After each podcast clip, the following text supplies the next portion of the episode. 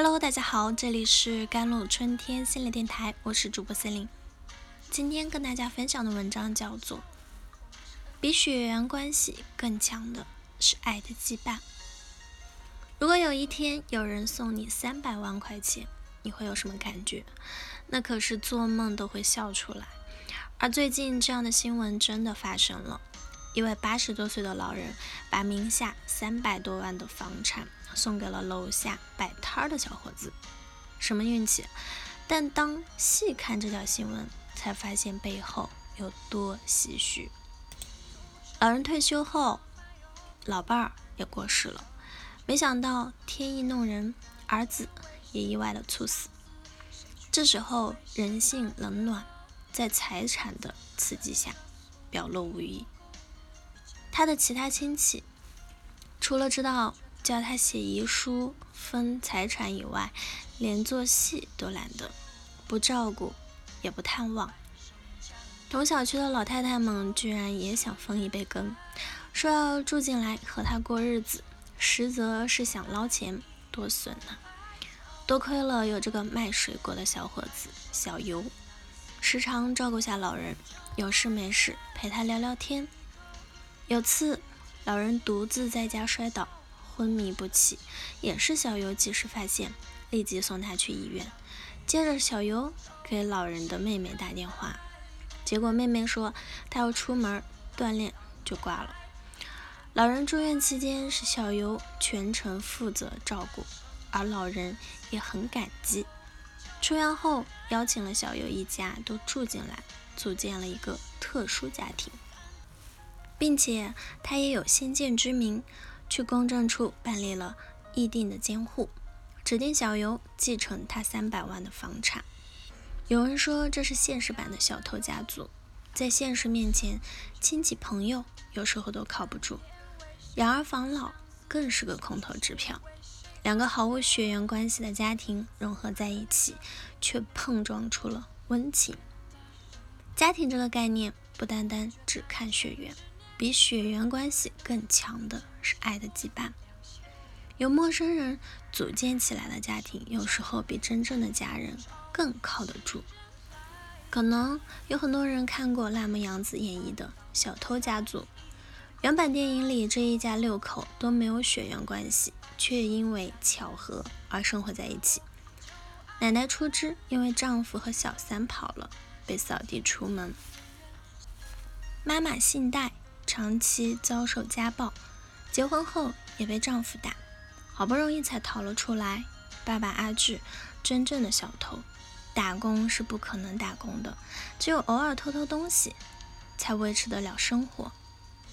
他们三个都是伤痕累累，被原来家庭抛弃后抱团取暖。而这个大家庭还有三个孩子，也是偷来的。姐姐因为家里的不公平待遇离家出走，在风俗行业工作。弟弟样态是爸爸偷东西时发现的，那时候弟弟被关在车里，没人发现就会窒息而死。妹妹也路上捡的，信贷极力的反对，本来收入就低，再来个累赘还得了。可是当信贷送妹妹回去时，发现她其实长期遭受父母的虐待，就像曾经的自己。喜欢你的人不会打你，而是会像我这样紧紧抱住你。他紧紧地抱住了妹妹，决意带着她一起生活。这种靠偷窃、打零工来维持的生活总是不安稳的，可他们却共同度过了一段无比快乐的时光。